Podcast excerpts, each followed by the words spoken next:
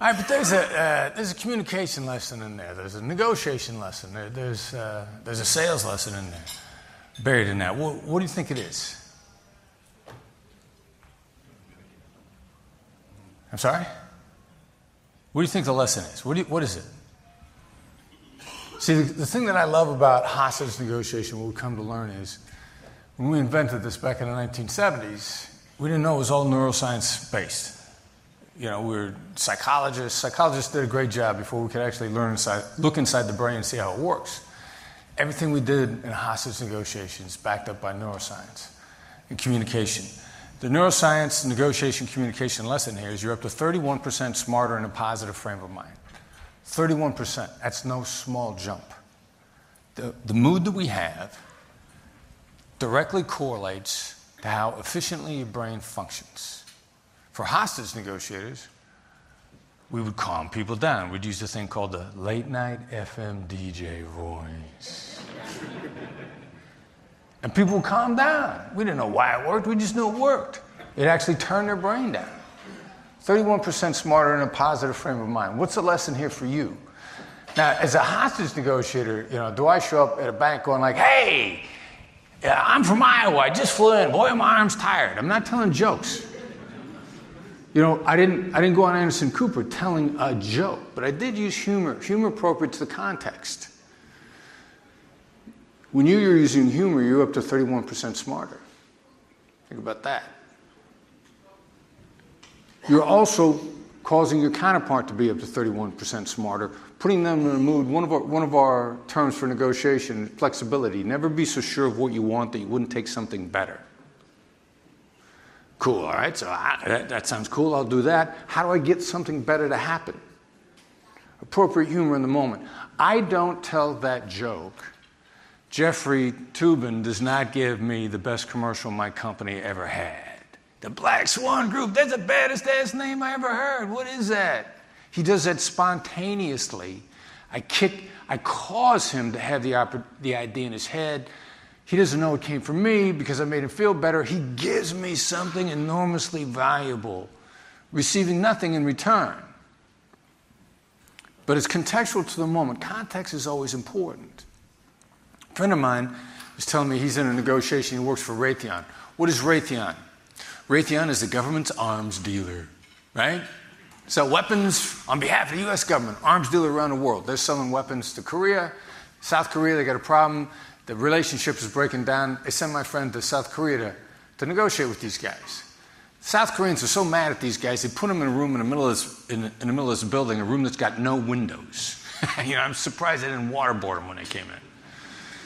But they got them in a room with no windows because they're trying to make it unpleasant for them. And it's an unpleasant negotiation. While they're in the middle of this negotiation, the lights go out. So if you're in a room with no windows, you're in pitch black. The lights go completely out. They're sitting there. He says, after a couple minutes sitting in the, in the pitch black, he says, Whose hand is that on my leg? And the lights come back on and they all laugh. And then they make the deal. Now, of course, they felt better about each other, but they simultaneously felt better about each other and got smarter in the moment. This is crazy.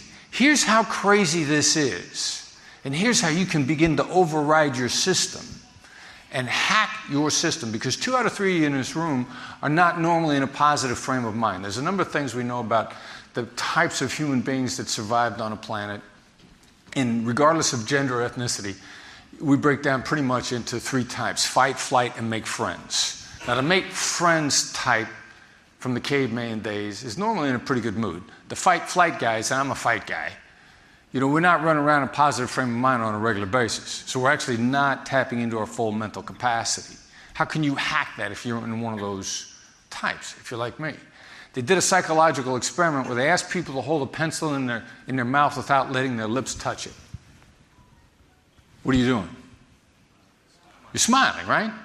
Can we fool ourselves if we know in a positive frame of mind what happens if you don't know you're in a positive frame of mind? Is there a hardwired connection between the facial muscles, the nerves, and the brain? They did the experiment, their brain picked up anyway. They didn't know they were smiling. You force a smile onto your face. If I look at you and I smile, I hit your mirror neurons. It's an involuntary reaction. I could pick anybody out in this room. If I smile at you, even if you frown back at me, you're going to be fighting the smile in your face, on your, uh, fighting the smile in your brain with your frown. But that still means I'm still hitting your mirror neurons. You can't stop it. If you can hear, I can hit your mirror neurons. If you can see, I can hit your mirror neurons. It's an involuntary response. Here's another crazy piece of information along these lines that I found out recently. They gave Botox to women who are depressed. This, now, this is the, the, our sample group happens to be women. Do not be um, misled by the fact that they're women because this worked because they're human beings, not because they're women. You got to be careful the kind of data you get. If you misinterpret data, then you say things like playing basketball makes you tall. you got to understand how you interpret your data. So, sample sizes women, this works because they're human beings, not because they're women. They're depressed, they give them Botox so they can't frown anymore. The mood instantly elevates. Instantly. Because they override the system. If you're a natural frowner, you're hurting yourself. Bad news about that experiment is with Botox, they also have trouble smiling. So they can't elevate the rest of the way up there. It's a neuroscience rule make yourself smile. You'll hack your system, you'll communicate better, you will get more. You will get surprises in your deals, unexpected stuff. You get, you get the Jeffrey Toobin, give you something enormously valuable. You didn't give him anything in return. So, let me see if I can tell you a little bit more about myself. I was the FBI's lead international kidnapping negotiator. What did that mean? What that meant was any American got kidnapped anywhere in the world, it was my job to come up with a negotiation strategy that got you out, set the stage for us to follow on and get the bad guys afterwards effectively the way that we ran the program was it's the same reason you give a bank teller bait money. Bank robber comes in, you don't want the bank teller to get killed. Money's great evidence. You actually want the bank robber to leave with some money. If he gets all the way back to his hideout, he divides up the money, then you get the people that work with him. It's a pretty good system. So that's what I did. And I worked kidnappings all over the world. So if an American got grabbed someplace, and let's make a distinction this is not Americans getting arrested by a government in North Korea, that's an illegal detention. That wasn't my thing. What I did was kidnappers, criminals, terrorists. That was my job. So you might ask yourself, all right, so how busy is the lead international kidnapping negotiator? Well, it's a big world, and there are a lot of Americans doing really stupid things. so you get called on a regular basis. But this instance, in particular in Haiti, Haiti's a little bit different ballgame. Um, a lot of dual nationals getting grabbed in Haiti. Bad guys don't know they're taking Americans, they're dual nationals. Now, this is happening on a regular basis because, do you guys know this? And this is one of the reasons why I'm an unabashed patriot, fan of the United States. We're not perfect, we got our shortcomings. I think, I think we're a phenomenal place. How many countries in the world, if you're born there, are you a citizen? Do you know? I grew up in Iowa. I know the accent doesn't sound like I grew up in Iowa, but I grew up in Iowa. I grew up there and I thought, I was born here, I'm entitled to citizenship. It's the way of the world, it's, it's the way things should be. No, it's not. It's argued that there are only two developed nations on the entire planet that have birthright by, citizen, by uh, citizenship by birth. I believe the Latin term is jus, soli, which is right of the soil. Those of you who can speak Latin, forgive me for my butchering of the pronunciation. Two countries in the entire world, two developed nations, US and Canada, not one country in Europe. You're born in England, you get citizenship? No. You're born in Australia, you get citizenship? No. They'd laugh at you, they think that's hysterical. United States, right of birth. As it turns out, it's largely a creature, a, a, a thought, an idea of the Americas most of the countries in North and South America. For whatever reason, how these cultures came to be here, we believe in uh, citizenship by birthright. What does this have to do with Haiti? Haitian moms know the very best gift they could possibly give to their child on their child's literal first birthday is a gift of American citizenship and privileges and opportunities that brings. So Haitian moms, one way or another, legal, illegal, legal or illegal, are finding a way into uh, American soil so the child can be born an American citizen. That's, how, that's why the bad guys don't know they're grabbing Americans, they think they're grabbing Haiti, uh, Haitians. Now, at the time, also, recognition kidnapping is a business. I, I'm, I'm the most practiced negotiator on international commodities of any other hostage negotiator. Kidnapping is a business, it's commodity business. To us, it's a horrible event. To the kidnappers, it's a job. It's what they do. It's commodities business. Commodity happens to be human beings. They don't care. It's what they do. They got a division of labor. They got people that acquire the commodity. They got people that transport the commodity. They got people that house the commodity. They got people that release the commodity. They got people that handle the transactions for the commodity. They got a boss that sits back and watches everybody and criticizes what they do, just like everybody else has a boss that criticizes what you do. You guys, you guys saw the movie Man on Fire with Denzel Washington, right? Who did he negotiate with in that movie? The voice. The voice's job was to negotiate. It's a business. Haitian kidnapping business at the time, the bad guys got a great business model. It's, it's actually, I was impressed with, with what they'd come to as a business model. Carjack a car with more than one person in it let one person go, keep the other person in the car. You've immediately handled your notifications. You don't have to worry about marketing, if you will.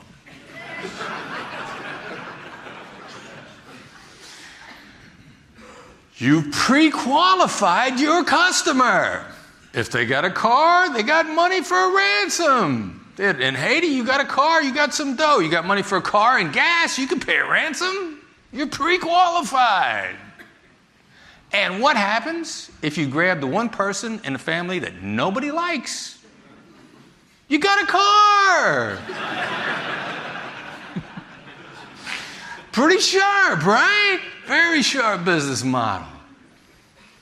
So I get a call one day 12 year old boy in Haiti's been grabbed.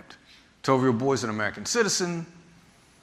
His father is not. His father knows that his son is an American citizen and because of that, he's supposed to get help from the US government. Goes to the United States government, says, My son's a citizen, he's been kidnapped. And the State Department says, The FBI is going to be there to help you. Put my next slide, or put my slides back up, please. I'm not sure what went through his mind when he heard that, but I'm sure that probably about 15 minutes later, he expected to hear a, and these guys would be there at his door. Maybe they'd have FBI hats on. But instead, 15 minutes later, he gets a call from some guy in Washington, D.C. named Chris Voss. And he literally says to me on the phone, You're in Washington, D.C. How you going to help me?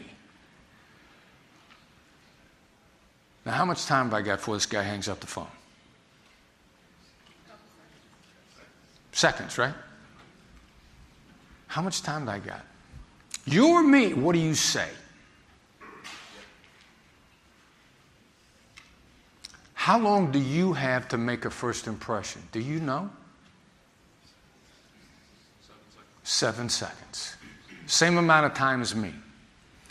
When you're making a first impression, you think people aren't saying to themselves, How you gonna help me? You think they're not saying that to themselves?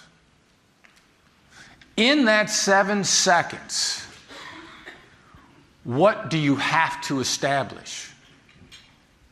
In that seven seconds, what did I have to establish? Trust. What else? Confidence. Not confidence, close competency. Not the same thing. You got the same amount of time as me you got to establish the exact same things I had to establish. You got somebody saying to you about you in their head the same thing that that father said to me on the phone. How you going to help me? It's the same thing. What do you say? You're me, what do you say? Now, the reason why I knew what to say to this father is because I've done it wrong in the past. First time I showed up in the Philippines on a case that we're going to talk about in a few minutes, I did it wrong. They walked me into a room, the entire heads of the government are there. Because as an American, it's been grabbed. I've been invited in by the ambassador. The ambassador's personally signed off on me coming in. The head of our office in Manila has brought me in. Everybody other than the president of the Philippines is in the room. The only reason the president is not there is his, personal advisor is. Secretary of Defense is there, head of the police, everybody is there. And basically, in sum and substance, what they say, how are you going to help us? I make the mistake of laying out my resume. FBI agent, hostage negotiator, we're terrorism, won the Attorney General's Award for Excellence in Investigation, the FBI Agents Association Award for Distinguished and Exemplary Service. Been on a terrorist task force in New York City for 14 years. Not only have I been trained by the FBI and Scotland Yard, I write the book, I wrote the book that we train from now. I will tell you, they were suitably unimpressed. they may as well have yawned right in my face. I remember walking out of that meeting, the head of our office goes, Those guys were disrespectful. They challenged your credentials. I'm from Iowa. I go, like, how cool was that? When did I ever get to argue with the Secretary of Defense of an entire country? Why is that? Why, why is me, you laying out, me laying out my resume, you laying out your resume stupid? Number one, it's all about me. But number two, your resume correlates loosely with whether or not you know what you're doing. If your resume correlated accurately with what you did, you guys would never make a bad hire, would you? What I say to that father? Here's what I said. All right, so Haitian kidnappers are not killing kidnap victims these days. I realize it's really stupid because they kill each other at the drop of a hat, but they're not killing kidnap victims.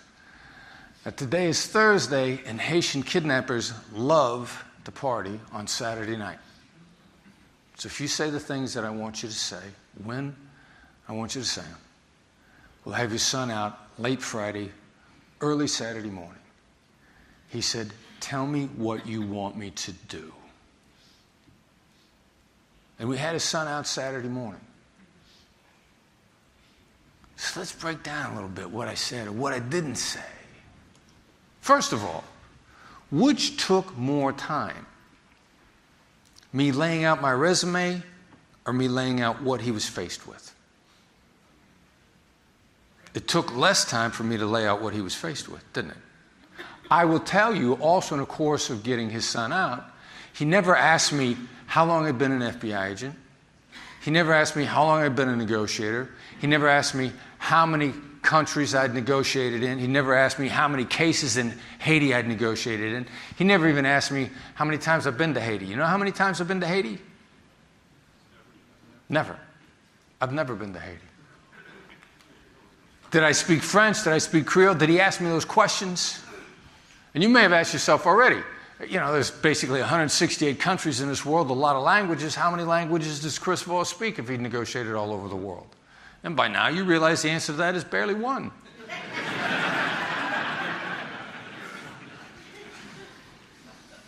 he didn't ask me any of those questions. I told him what he was facing because when someone says, How are you going to help me? their first question is, Okay, so you've been doing this for a long time. Do you see what I see? Do you know what I'm looking at? I laid it out for him and I offered him the slightest bit of insight and they say to themselves, wow, if you see clearly what's in front of me, there's a really good chance you know what you're doing. Do I have to explain this to you? Do I have to explain to you my challenges? You lay it out. One of two things happen. They say to you, that's right. Or they say, no, that's not it, this is it. What happens when they say, that's not it, this is it? You're in dialogue. You're in collaboration instantly. You're trying to get to dialogue and collaboration instantly, aren't you? And many people don't realize that when somebody corrects you, that means you're in collaboration, you're in dialogue. And you're, you're on your way with that. Here's a couple of other things I did not do. And one of them is probably the two, the two worst habits you have. Did I try to get him to say yes? You guys are hardwired to hear yes. You guys are desperate for it. You guys, you guys got an addiction to yes. You didn't know it was going to be that kind of a meeting, did you? Hi. Hi, Chris. It's so bad. Here's how bad it is. And getting you out of that. You think getting people to say yes, the yes momentum, the yesable proposition, get them to say yes a lot of little things, and you get and they say yes to the big thing. You're addicted to that. And getting out of that is going to be one of the most difficult things you could do. Not complicated, but here's how difficult it's going to be. Everybody make a fist with either hand. Right thumb up. Left forefinger out. Now switch. That hurt, didn't it? Switch back. Some of you are going like, I got your left forefinger. I saw him right here. You look, ah, he sees this.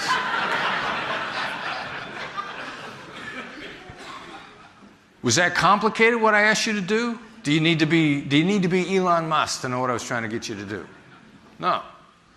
But it was awkward and it was difficult. I know there's somebody in the back room right now going like, ah, ah. Here's the cool thing about that brain science. The difficulty that you felt trying to get that done is actually the creation of a new neural pathway. That's a cool idea. The neuroscience rules are the, the, the synapses that fire together wire together. Now, your yes habit is hardwired. That road is built, and you're used to screaming down that road in your thought processes. Getting out of it is going to take some repetitions. How many? 63. John Foley, Blue Angel pilot, I heard him give a speech probably about two years ago. He talked about wiring grooves into their brain, which is the same thing as the neural pathways and new habits that I'm talking about. And they, you know, if they don't wire a groove into their brain, these guys crash into each other in the air and people start to die instantly. And he said they did some research on it. He said it took about 63 to 65 repetitions to put a new habit in the brain. But at the very beginning, it's as hard as that was, and you quit and you give up. And you, because you think it's going to be that hard the whole time. You're like, I'm not doing this anymore. It hurts my head. But you don't know how close you actually are to breaking through a new habit. Everybody knows what the, the bell curve looks like. It, it's very steep and then it peaks, and then you take off on the other end. We're building, you're building a new habit. Some of the new habits I'm going to share with you today at the beginning, you just see how steep this thing is initially, and you're like, you know, this is too hard. I'm not doing this anymore. But I got to get you out of the yes habit. I got to get you out of that. It's, that is the worst thing you could possibly do. I, I, don't even bother with the word yes. And when we were, when we were working on the book, uh, one of the guys that I was working with, he said, Hey, how'd you, how'd you get, uh, as a hostage negotiator, how'd you get kidnappers to say yes? Only question I can remember being thoroughly stumped by, because I'd never really thought about it that hard at that time. And I said, No, we never did. It's a useless word. So we didn't even bother with it. So some of you are sitting there, sitting there thinking right now, like, okay, fine, now what do you want me to do? Because that's all I do. And you know what? I close deals that way too. You can't tell me that I don't close deals getting people to say yes. Now, I'm not saying you can't do it. I'm just saying your batting average isn't anywhere close to what it should be. You're batting 125 when you should be batting 350 for you baseball players. Yeah, stick to 125. You want to stay there? Because this is what it looks like, and this is why it fails. Would you like to have a more efficient system? Would you like to have more customers? Would you like to have more free time? Buy my product.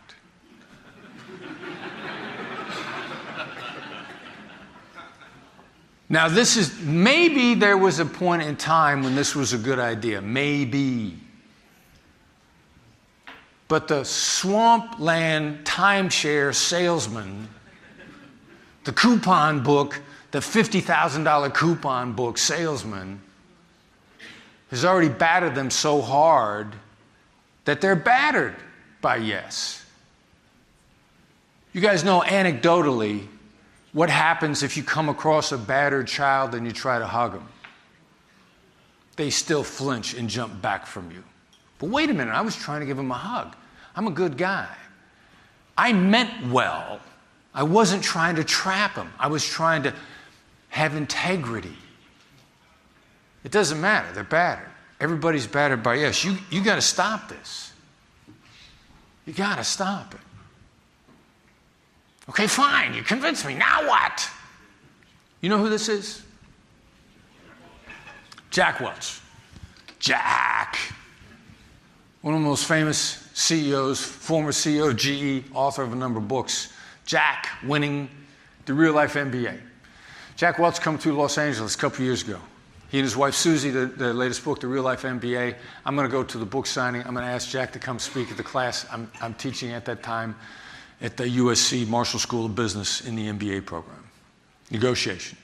I want Jack to come speak to my negotiation class. How many people try to get Jack Welch to say yes to something that day? Everybody. How many people in a book signing are trying, going to try to get Jack Welch to say yes to something? They come up to him and say, Hey, Jack, you want to come to the house? Wife makes a great meatloaf. How many people? Everybody. You're me, what do you say? How much time have I got? Maybe not seven seconds. Even less than that, because at a book signing, what happens? A guy like Jack Welch, you come in when, when you're about five, six, seven people from Jack, somebody comes up to you and says, What's your name? They write your name down on a piece of paper so Jack can write your name on the book. They say, but in reality, so you don't talk to him. He doesn't say, to say to you, What's your name? He said, Chris, good luck, keep going. Problem one, there's 300 people in line. If I try to stop and talk to Jack Welch for even 20 seconds, we're now there for six hours, right? Problem two, Jack Welch, a legitimate celebrity. They don't know who I am. They, they, they haven't put me through a metal detector. They don't know I, I don't have a gun. As a matter of fact, I have a gun. But they don't know that I'm an FBI agent. They haven't got any ID for me. I could come up, I'm going to get within arm's length of Jack Welch. I could do what I want. Jane Fonda was at a book signing a number of years ago. A Vietnam vet got within arm's length of her and spit right in her face. Action is quicker than reaction. I'm going to be arm's length from Jack Welch. He's got security people there that are worried about his safety. They know they can't stop me from doing whatever I want to do. I could walk up to Jack Welch, I could take his face in my hands and kiss him right on the lips if I wanted to. He got a disgusted look on his face from that. but they don't know what I'm going to do. So everybody's more than jumpy. I walk up to Jack Welch and this is what I say Is it a ridiculous idea for you to come and speak at the negotiation course that I teach at USC. And he looks up and to the left, he gets this really intense scowl on his face, and he just freezes. He doesn't move. And I think, I just killed Jack Welch. Because he's old, right? I figure he got mad. And he had a stroke and he's going to die because he's so angry. He's going to fall right in front of me. And then they're going to tackle me. They're going to blame me. They're going to drag me out cuffs. And I'll say, but I'm an FBI agent. And well, you killed Jack Welch. Doesn't matter. So initially, when he doesn't die, I'm relieved. But he's, he still doesn't move. And I'm thinking, now he's going to start going, security, security, because he looks furious. Finally, he looks at me and he says, this is my personal assistant's name. This is a special Twitter account we have set up to communicate with her. I will call her, tell her who you are and what you want. I think we're going to be in Los Angeles in the fall. If we are, we'll come in and speak to your course. Because I triggered a no. I triggered a calibrated no, a calculated no. I changed the yes question to a no. And I'm, I'm here to tell you a calibrated no is worth five yeses. Think about, think about what he thought through and the steps that he thought through before he answered me. Because all the rest of that stuff I would have had, if he'd have said yes, I'd have said, who do I get in touch with? How do I coordinate with them? How do I communicate them with them? Will you call them and brief them? We're talking about the fall. Where are you going to be in the fall? Think of how many questions he went ahead and answered for me. It's insane. We do this on a regular basis. I don't bother with yes. We did a training in New York just about uh, earlier this month. It's still May, right? We did about two weeks ago. Um, very intense, intensive master class. I happened to run across Robert Herjavec from Shark Tank. in New York or in LA just a couple weeks ago. By the way, a wonderful guy. I mean, a wonderful, gracious, charming, impressive guy. I would work with him, I would work for him. He was telling me about how he develops his people. Phenomenal guy. I offer him a free ticket. He's gracious enough to say, How many can we buy? And so we're going back and forth on how many he could buy, and I'm trying to get a commitment out of him, and the event is selling. Like it is, the door is slamming shut. And I realize that if I don't get a, a nearly instantaneous commitment from him, because we're charging people a lot of money for these tickets, we're charging people just short of $2,000 per head to be there, and every, you know, uh, we got people buying them. I can't keep this window open for him. I don't care if he is a billionaire. We got people want, want these tickets.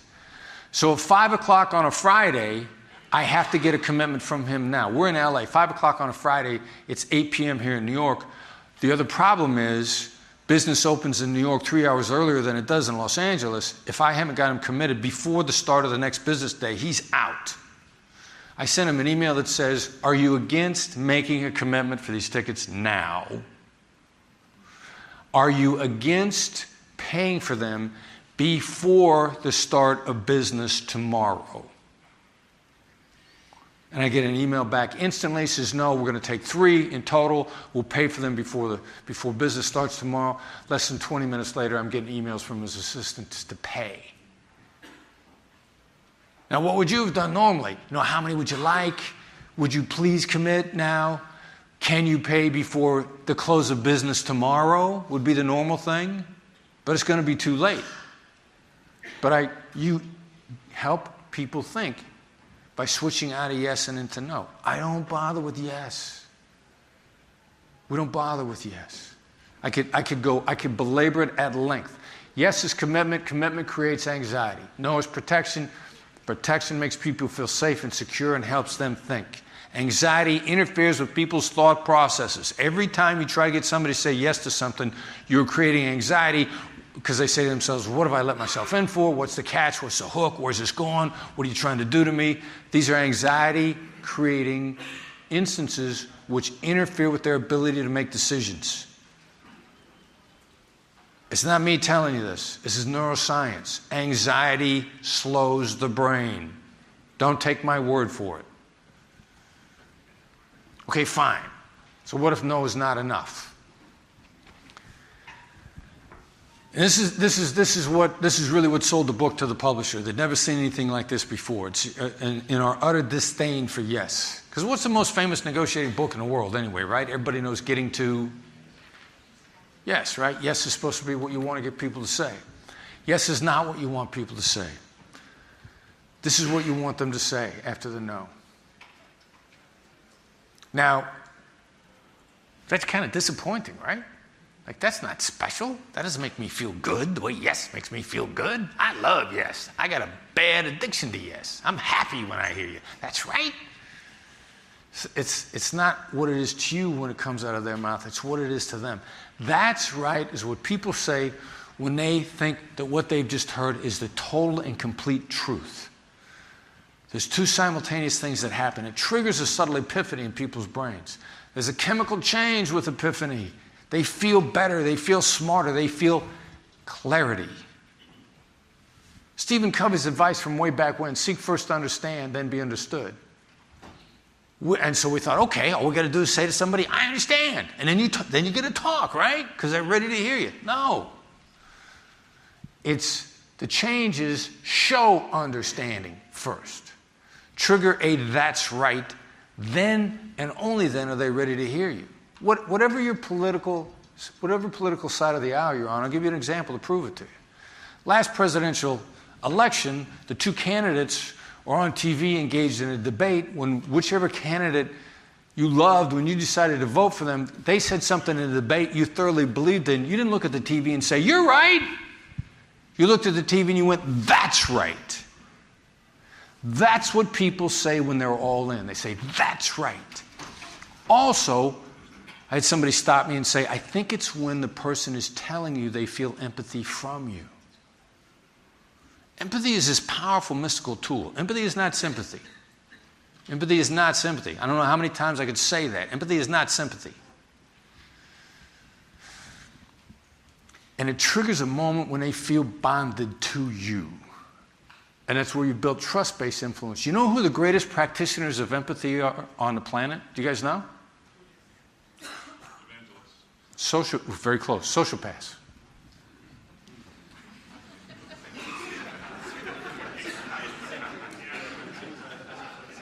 Why do you think it's the preferred communication approach of sociopaths?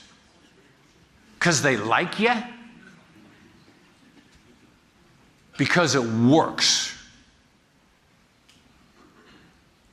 Because they like to work hard? Because sociopaths have a great work ethic? Yeah, I want to hire a sociopath. They work really hard. It's efficient, it sticks, it lasts. It's the most durable form of influence there is. Sociopaths are lazy. They want to wind you up once and then keep you wound up with a minimal amount of effort. All right, fine. So they like it. Does it work on them? I love this question. Does empathy work on sociopaths? We think.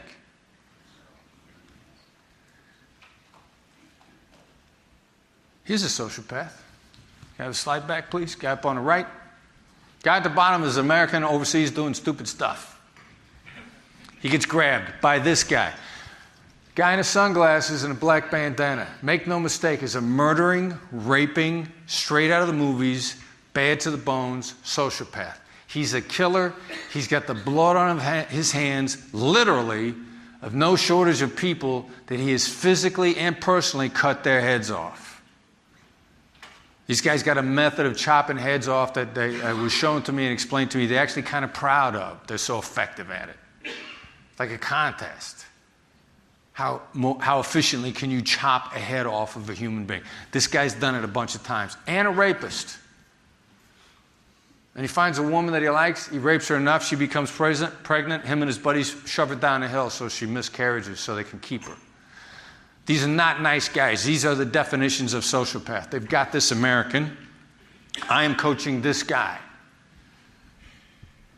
Because I was an international negotiation coach, is what I really was. All I need to do is find somebody that's coachable. If you're coachable, I don't care what you're faced with, I can make you pretty effective because I know how the brain science works. By the way, is this stuff cross cultural? Do you guys know every hostage negotiation team uses the same skills? The hostage negotiation team in Ch- Tokyo, Japan, and in Cape Town, South Africa, both use the same skills. Wait a minute, Japan to Africa? You got to be kidding me, right? What's the commonality? They're human. So that's the limitation. My approach to negotiation only works where humans are involved.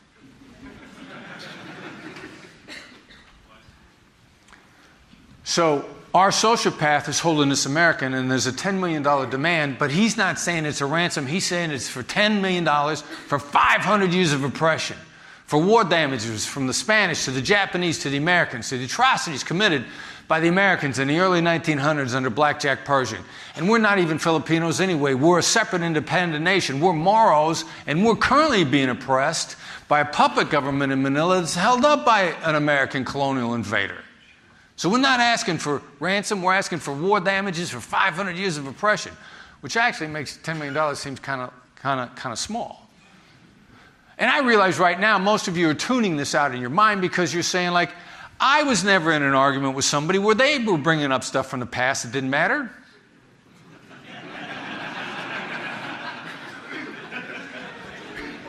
That doesn't happen to me. All my arguments are logical and rational. Right. So we go back and forth with this guy literally for months, and finally I, I say to my guy, we're going to hit the reset button here. And, and this, my, my son's referred to this as the birth of the that's right moment. Because I used to take this for granted. I didn't realize the extraordinary power of it. I said, the next time we get this sociopath on the phone, we're going to get him to say that's right. And you're going to repeat the entire situation from his perspective, especially the bad stuff about us. That might be the most critical part of it. The bad stuff about you. So my guy gets back on the phone with this terrorist, And he says, You know what? You're not asking for ransom for the American, but you're asking for war damages for 500 years of oppression. From the Spanish to the Japanese to the Americans, the violations, the atrocities under Blackjack Pershing and the Americans in, in the 1900s. And you're not, you're not Filipinos, you're Moros. You're a separate, independent nation, been fighting for your freedom for 500 years. And you're being oppressed currently by puppet government in, Manila. is held up by the, by the American colonial invaders, and it's unjust and it's wrong. And he went on and on. If you're not, and he laid it on thick. And I'm here to tell you, if you're not laying it on thick, you're not laying it on thick enough. The bad stuff. Not the good stuff, the bad stuff. And probably, and it, it didn't seem like it'd take that long, but it seemed forever. It took my guy to lay this out. And there was a moment of silence, and a sociopath on the other end of the phone said, That's right. And it was dead silence for another couple moments. And my guy says, let's, let's, talk again in a couple of days. Okay, hangs up the phone. We went from $10 million to zero in that moment. The $10 million went off the table, never to be mentioned again for the rest of the kidnapping. Lasted a couple more months. Kidnapping took a couple twists and turns. Finally, one day, the Americans out in the swamp, we've so diffused everything they're doing, they're not even watching them anymore. They're not angry. They don't know that we've diffused them. They don't know what sort of an upper hand we have on them. They just don't know what's going on. The American, they're checking on him every three days. He's sitting out there in the swamp, says, I'm leaving. And he walks away. Local farmer sees him, says, You must be Jeffrey Schilling, the American. He says, I am. You know, how many black guys walk around south of the Philippines, right? Says, I am. They alert the military. The military flies down in helicopters, picks him up. They take him back to Manila. They hold this monumental press conference. He's got the president of the Philippines on one side, Secretary of Defense on the other. Secretary of Defense says, We have rescued the American Jeffrey Schilling in a daring military operation. they gave him a ride. It was a daring operation at the Newark Airport yesterday where I was rescued.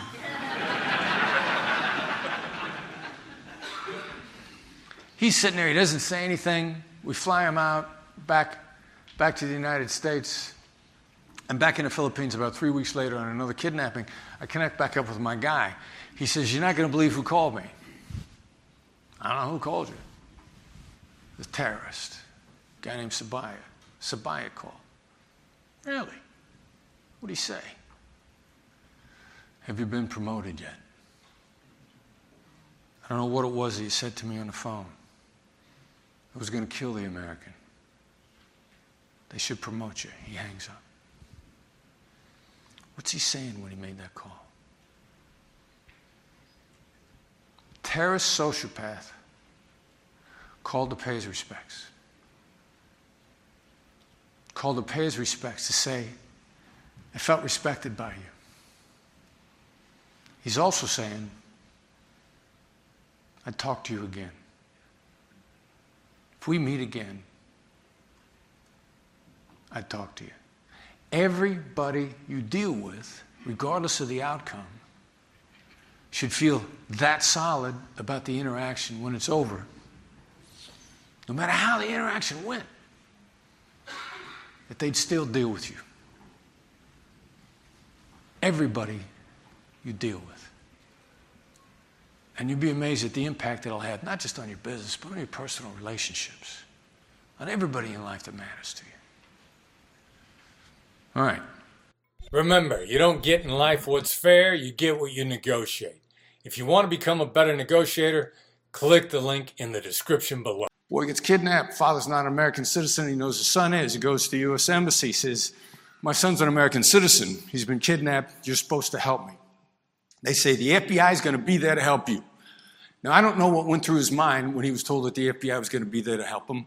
I can imagine it was probably something equivalent of 15 minutes later, he's going to hear on the front door, and these guys will be there. They might even have FBI hats on. So you know they're FBI agents. But instead, about 15 minutes later, he gets a call from some guy in Washington, D.C., named Chris Voss. And he literally says to me on the phone, You're in Washington, D.C., how you going to help me?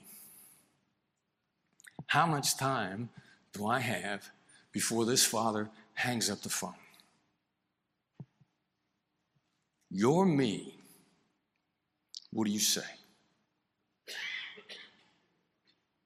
Seriously, what would you say? Gonna get your son back. Logic. Lay some reality out to him.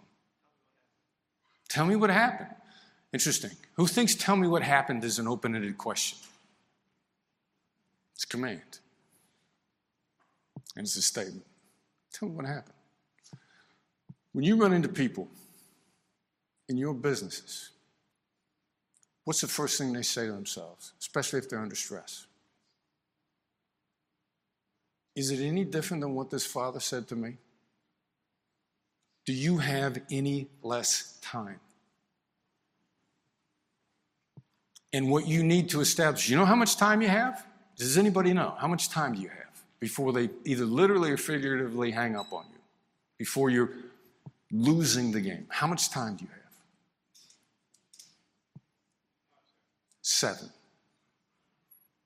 You got seven seconds. Tick, tick, tick. Tell me what happened. How much time does that take? Person under stress. Can they go, okay, I'm really glad you asked. You know, now that you think about it, let me go back through this. Think about it one step at a time. How did I get it? It all started when I was seven years old.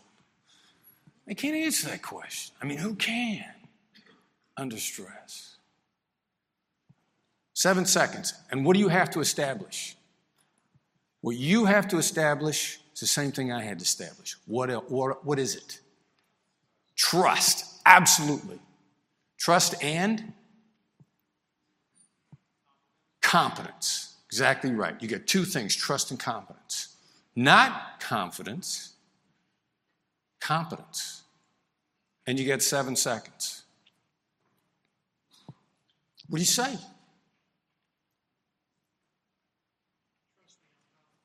Trust me, I'm confident.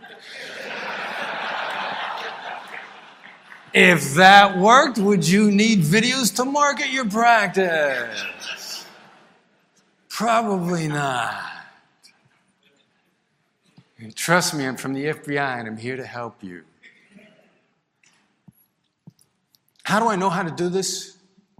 Because I did it wrong in the past. The first time I was in the Philippines on a case that I'm going to touch on it before we get done here this morning, they walked me into a room that the, the heads of the government are all there from the Philippines. I'm there at the express personal invitation of the American ambassador, the head of the FBI in Manila has gone to the ambassador and given him my name and said, We need this guy, and we have to officially invite him to come and help. And we need to walk him into this room where everybody, except the president of the Philippines, is going to be. The secretary of defense is going to be there, the head of the police is going to be there. Police in the Philippines is the national police force, so the head of the police is the equivalent of a cabinet level position. And at the time, the president's two closest personal advisors were the secretary of defense and the head of the police. The only reason the president of the Philippines wasn't in the room is because then his personal confidential advisor was. And in and substance, they said to me, How are you going to help us? And I took this as the opportunity to lay out my resume. FBI agent, so many years. Joint Terrorist Task Force, New York City, one of the Attorney General's Award, one of the FBI Agents Association Award for Distinguished and Exemplary Service not only teach from the book at Quantico now, I've, I wrote the book we teach from. Not only trained by the FBI, but trained by Scotland Yard as well. Laid out my extensive credentials, and I could tell you they were suitably unimpressed.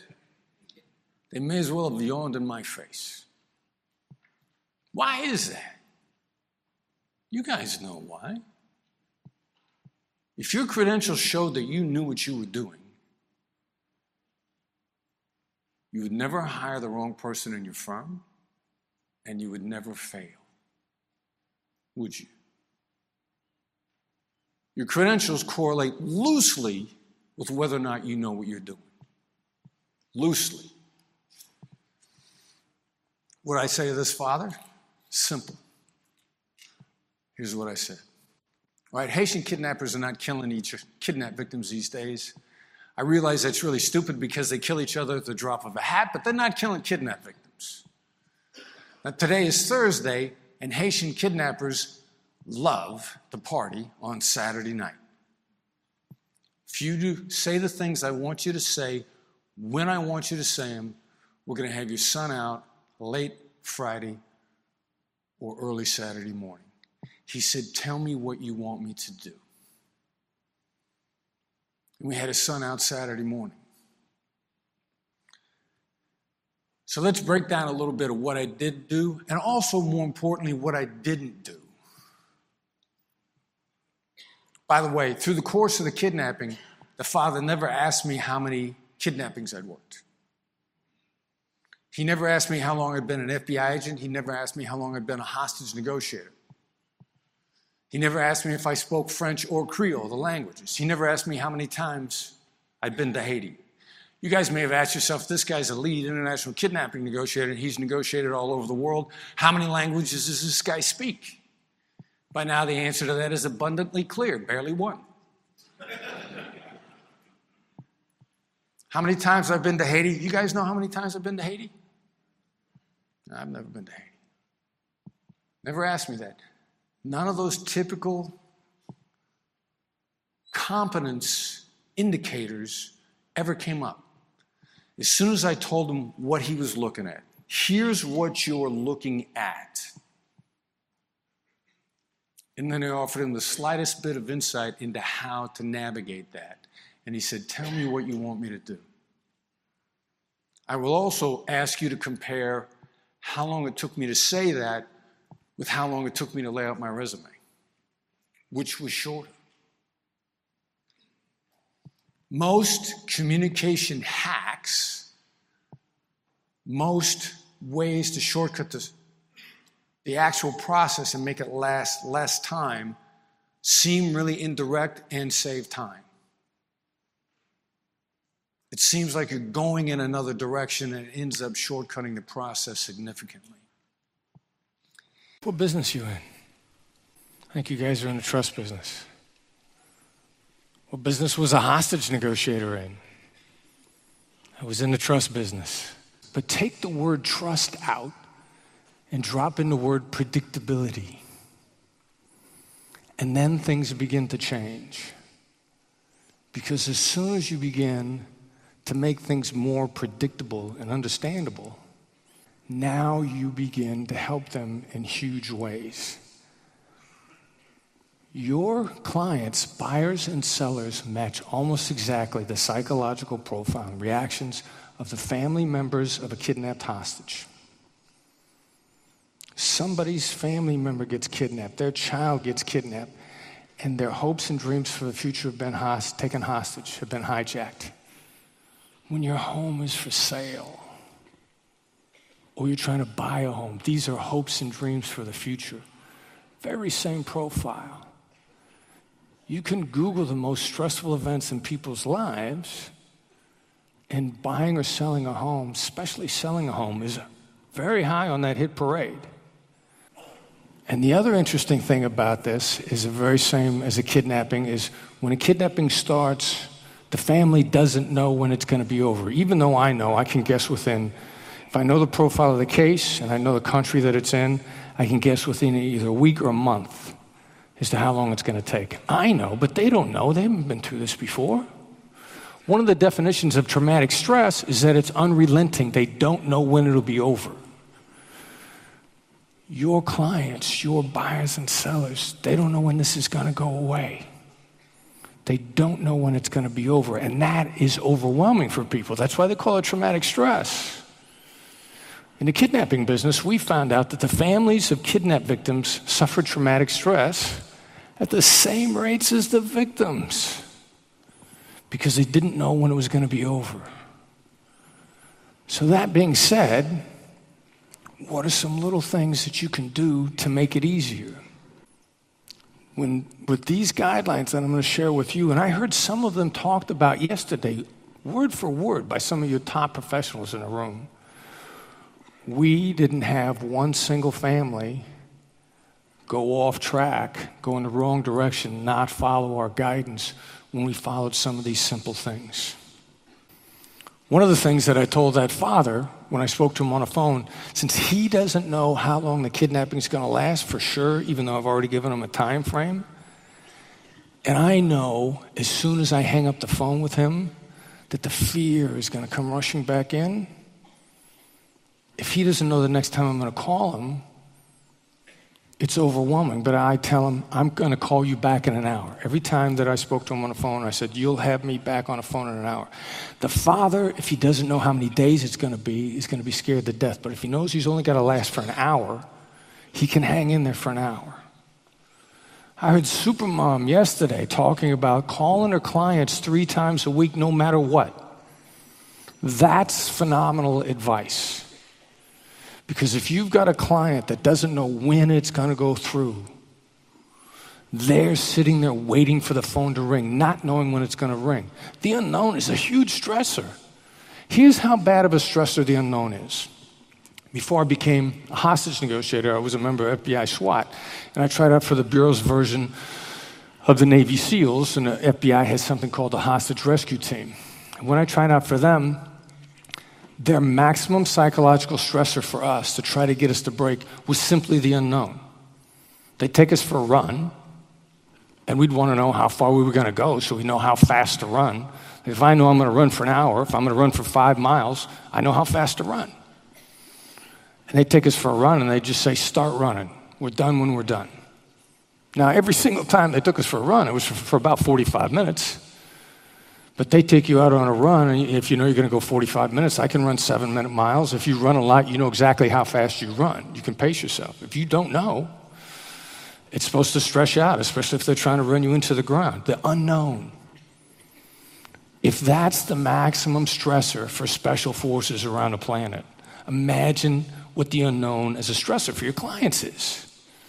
And imagine how far you can go instantly if they know they're going to hear from you three times a week no matter what. You have just now stepped up your game in terms of being in the trust business because you're adding predictability to it. They trust you more, they give you more latitude. The other thing I love that I heard the supermom said yesterday too, which we did, and I had to learn this the hard way. When we're in the midst of a kidnapping that we know is going to last months, weeks, and many of them did, some of them last years. I would coach all of my negotiators if you got nothing to tell the family, call them up and tell them you got nothing. Bring them on the phone. They know they're going to hear from you every couple days. Call them on the phone and say, Look, I just want you to know there's nothing new. And the families would love that. I learned that the hard way because there was a Department of State citizen services guy who was doing far better with the families than we were on the international kidnappings. And I, I finally said, You know, they love you. What are you doing? He says, I call them every couple days, and if I got nothing new, I tell them I got nothing new. They love it because it adds predictability and stability, and they can now they can cope with the uncertainty. Supermom yesterday said, "You know what? If I got if I got no showings, if I got nobody's come in to see the house, I call them and I and I say, look, nobody's been in to see the house." And your gut instinct is going to be, "Oh, it's going to make me look stupid. It's going to make me look like I'm not doing anything." That is not what it does it makes you look like you're watching out for them.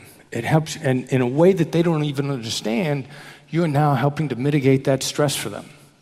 Now, the other thing this is also, which was I really wanted you to get the distinction in this, this is not calling them on the phone and saying, How you doing?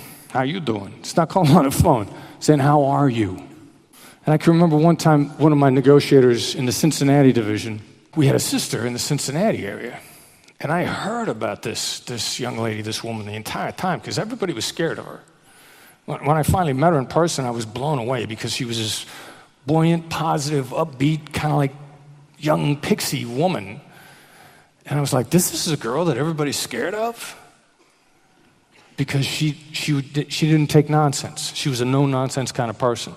So my negotiator says, You know, I'm, call, I'm tired of calling her on the phone and asking her how she's doing and having her bite my head off. And I, and I said to him, no, Are you kidding me? How do you not know how she's doing? Her sister's being held hostage by terrorists. How are you doing? It's a silly question.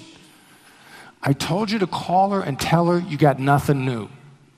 It'll take you three seconds. But he felt that made him look stupid.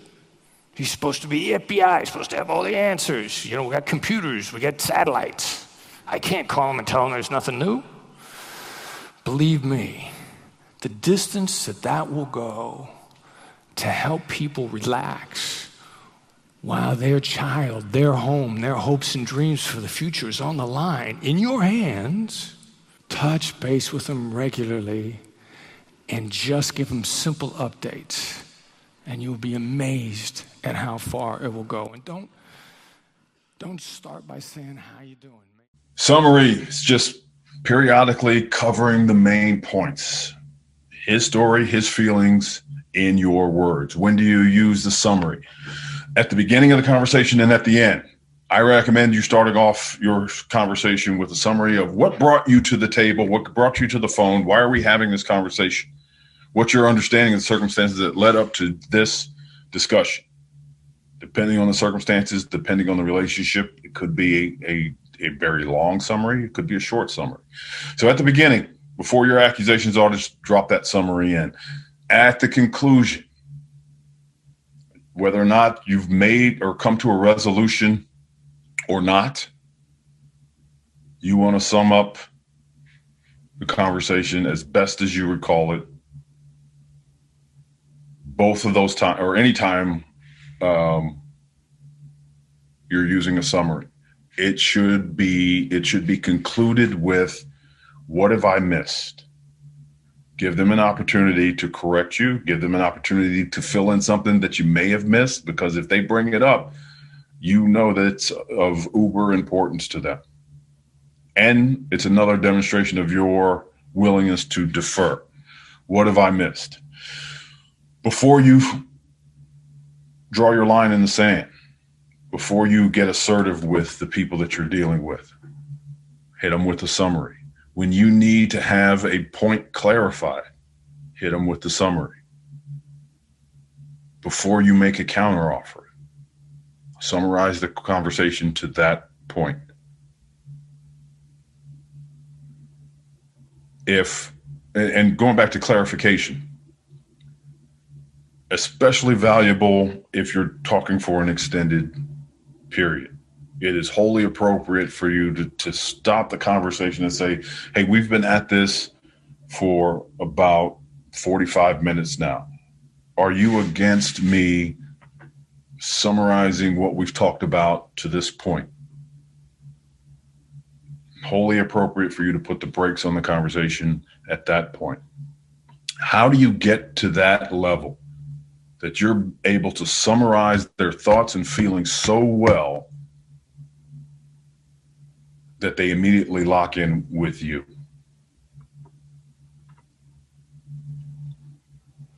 By simply listening. You heard me say it before. The cheapest and most effective concession that you can make to another person is to listen. It is the most powerful, it is the most underutilized tool in your toolbox. Forget the black swan method for a second.